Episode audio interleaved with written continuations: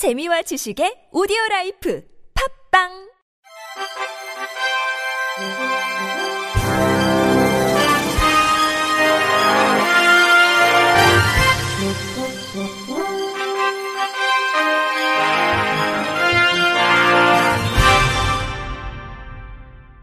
청취자 여러분 안녕하십니까? 11월 22일 수요일 KBIC 뉴스입니다.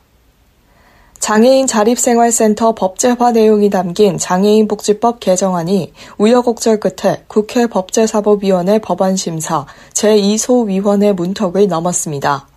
법안심사 제2소위는 어제 오후 2시 장애인 복지법 개정안을 비롯한 총 8개 법안에 대해 심사했습니다. 이 결과 올해 1월 26일 국민의힘 이종성 의원이 장애인 복지법 제58조 장애인 복지시설 조항에 IL 센터를 포함한 내용을 담아 대표 발의한 장애인 복지법 개정안을 원안 가결했습니다. 장애인 복지법 개정안은 장애인 자립생활 지원 시설을 신설하고 장애인 자립생활 역량 강화 및 동료 상담, 지역 사회의 물리적 사회적 환경 개선 사업, 장애인 인권의 옹호 증진, 장애인 적합 서비스를 제공하는 시설로 정의하고 있습니다. 장애인 복지법 개정안은 지난 4월 27일 국회 보건복지위원회 통과 후 법사위에 회부됐지만 7월 26일 열린 법사위 전체 회의에서 IL계 양대 단체의 찬반이 극명하게 갈리고 갈등을 빚고 있는 상황으로 단체 간 합의가 이뤄지지 않은 등 심도 있는 논의가 필요하다는 야당 의원들의 문제 제기에 다시 법안 심사 제2소위로 넘어갔습니다. IL계 양대 단체인 한국장애인 자립생활센터 총연합회와 한국장애인 자립생활센터 협의회는 IL 센터 법제화 내용이 담긴 장애인 복지법 개정안을 두고 첨예한 입장차를 보여왔습니다.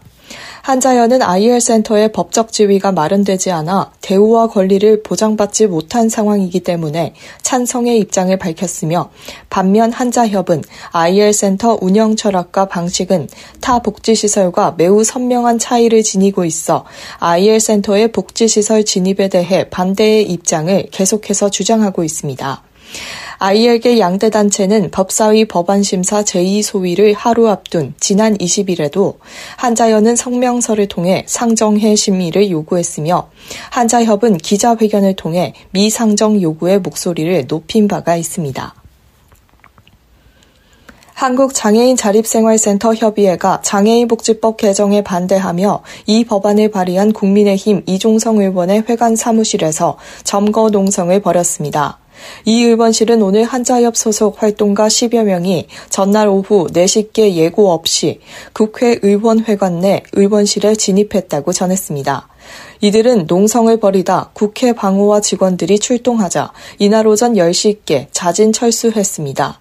이들은 전날 국회 법제사법위원회 법안심사 제2소위원회에서 의결된 장애인복지법 개정안에 장애인 당사자들의 의견이 제대로 반영되지 않았고 이로 인해 센터 운영에 차질을 빚게 될 것이라고 주장했습니다.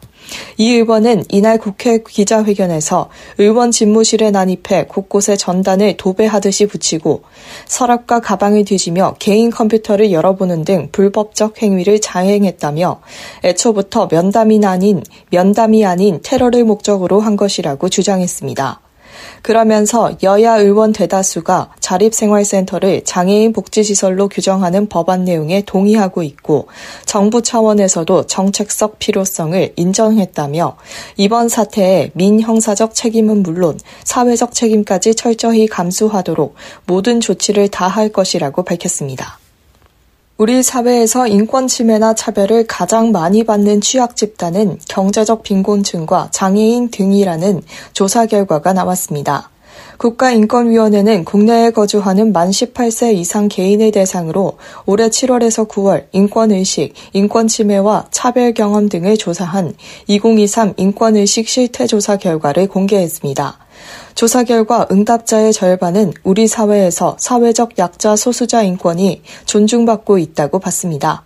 다만 인권 침해나 차별을 받는 취약 집단으로는 경제적 빈곤층을 가장 많이 꼽았고 다음은 장애인, 노인, 학력, 학벌이 낮은 사람 순이었습니다. 인권 침해나 차별이 발생하기 쉬운 상황은 경찰, 검찰 조사나 수사를 받을 때라는 응답이 19.5%로 가장 많았으며 보호 시설에서 생활할 때, 직장 생활할 때 등이 뒤를 이었습니다.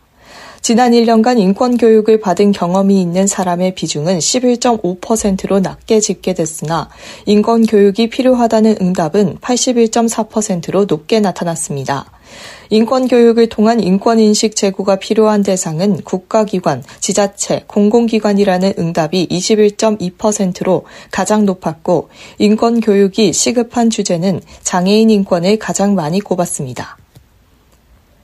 인천시는 지난 8월 미신고 종교시설에서 발생한 장애인 학대 사건을 계기로 미신고 장애인 시설을 전수조사한다고 밝혔습니다. 인천시는 각 군구 장애인 권익 옹호 기관과 실태 조사단을 꾸려 이전에 적발된 전력이 있는 미신고 시설이나 의심 시설을 점검할 예정입니다. 만약 미신고 시설에서 학대 정황이 파악되면 입소자들에게 임시 거처를 제공하고 사안 조사 후 의료기관에 연계합니다. 또 사각지대에 숨은 미신고 시설의 감시 체계를 구축하기 위해 도시가스 검진원이나 장애인 활동 지원사들에게도 관련 홍보물을 배부합니다. 인천시 관계자는 미신고 장애인 시설의 관리 방안을 마련할 수 있도록 철저한 실태 조사에 나서겠다며 미신고 시설에서 벌어질 수 있는 불법 행위를 예방해 장애인 인권을 보호하겠다고 말했습니다. 앞서 지난 8월 인천 부평구 미신고 종교시설에서는 장애인들에 대한 학대 정황이 불거지면서 시설 관리자가 장애인복지법 위반 등 혐의로 경찰에 입건됐습니다.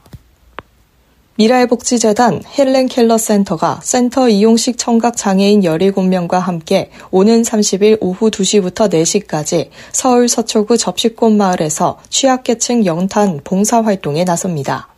시청각 장애인들은 연탄 봉사 활동과 더불어 연탄 2,000장도 후원하는데 연탄 구입비는 시청각 장애인들이 자조 모임을 진행하며 십시일반 모아온 회비로 마련됐습니다. 이날 시청각 장애인들은 직접 지게에 연탄을 지고 취약계층 가정으로 연탄을 배달할 예정이며 배달 시 장애인 활동 지원사와 수어 통역사가 함께해 시청각 장애인의 이동을 돕습니다. 봉사활동에 참여하는 시청각 장애인 손창환 씨는 연말에 따뜻한 이웃에게 사랑을 전하고 싶은 시청각 장애인들이 모여 연탄 봉사활동을 진행하게 됐다며 처음 해보는 연탄 배달이지만 행복하고 안전한 봉사가 되길 기대한다고 말했습니다. 한편 헬렌 켈러 센터는 지난 2019년 설립된 국내 최초의 시청각 장애인 지원센터로 시각과 청각의 기능이 동시에 손실된 시청각 장애인의 권리 증진을 위한 전문 기관입니다. 전동 휠체어로 보행자에게 부상을 입힌 혐의로 재판을 받은 중증 장애인에게 법원이 무죄를 선고했습니다. 수원지방법원 안양지원 형사 2단독은 오늘 오전 선거 공판에서 과실치상 혐의로 기소된 중증장애인 68살 A씨에게 무죄를 선고했습니다. 이날 재판부는 도로교통법 제2조 17호는 전동 휠체어를 차마에서 제외하고 있고 이러한 취지는 휠체어 없이 보행이 힘든 장애인들의 보행권을 보장하기 위한 것이라며 피고인이 다른 보행자와의 관계에서 상대가 정상적으로 보행하는 것을 방해하지 않아야 할 주의 의무를 넘어서 추가적인 의무를 부담한다고 보기 어려워 검찰이 제출한 증거만으로는 과실치상조에서 정하는 주의 의무 위반이 있다고 단정하기 어렵다고 밝혔습니다. 이어 피고인을 무죄로 판단하려면 이에 선행해 피고인의 주의 의무 위반으로 인해 위와 같은 사고가 발생했다는 점이 입증돼야 한다며 CCTV 영상에 의하면 횡단보도 신호가 초록불로 바뀌고 피고인과 피해자가 횡단보도를 건널 때 피해자는 피고인의 전동 휠체어 우측에 위치한 것으로 확인돼 피해자가 피고인의 전방으로 앞서 진행할 것을 피고인은 예상할 수 없었을 것이라고 보인다고 설명했습니다. 그러면서 피해자는 횡단보도 출발 지점에서 일직선이 아닌 왼쪽 대각선으로 살짝 방향을 틀어 피고인의 전동 휠체어보다 빠른 속도로 횡단보도를 건넜고 그 과정에서 피고인의 앞쪽에 위치하게 되면서 전동 휠체어와 충격한 것으로 보인다며 피고인이 피해자와의 충돌 위험을 인지하고 제동할 만한 충분한 시간적 여유가 있었다고 단정하기도 어렵다고 덧붙였습니다. 앞서 검찰은 A씨를 법정 최고형인 벌금 500만 원으로 약식 기소했으나 A씨는 이에 불복해 정식 재판을 요구했고 이후 진행된 정식 재판에서도 검찰은 벌금 500만 원을 선고해달라고 재판부에 요청했습니다. 벌금 500만 원은 과실치상 범죄에 처할 수 있는 최고형 현법 제266조 제1항입니다. 끝으로 날씨입니다. 내일은 전국 곳곳에서 한때 비가 살짝 내리겠습니다. 내일 오후부터는 찬 공기가 내려오면서 다시 추워질 것으로 보입니다. 중부와 전북 지방을 중심으로 한때 비가 내리겠습니다. 스모그가 들어오면서 공기는 탁해지겠습니다. 찬바람이 강해지는 늦은 오후부터는 차츰 해소되겠습니다. 내일 아침 기온은 서울이 9도, 전주 12도, 대구 8도를 보입니다. 한낮 기온은 서울 22도, 광주 18도, 부산 20도까지 오르겠습니다. 모레는 중부지방을 중심으로 한파특보가 내려지겠습니다. 날씨였습니다. 이상으로 11월 22일 수요일 KBIC 뉴스를 마칩니다. 지금까지 제작의 권순철, 진행의 강미성이었습니다. 고맙습니다. KBIC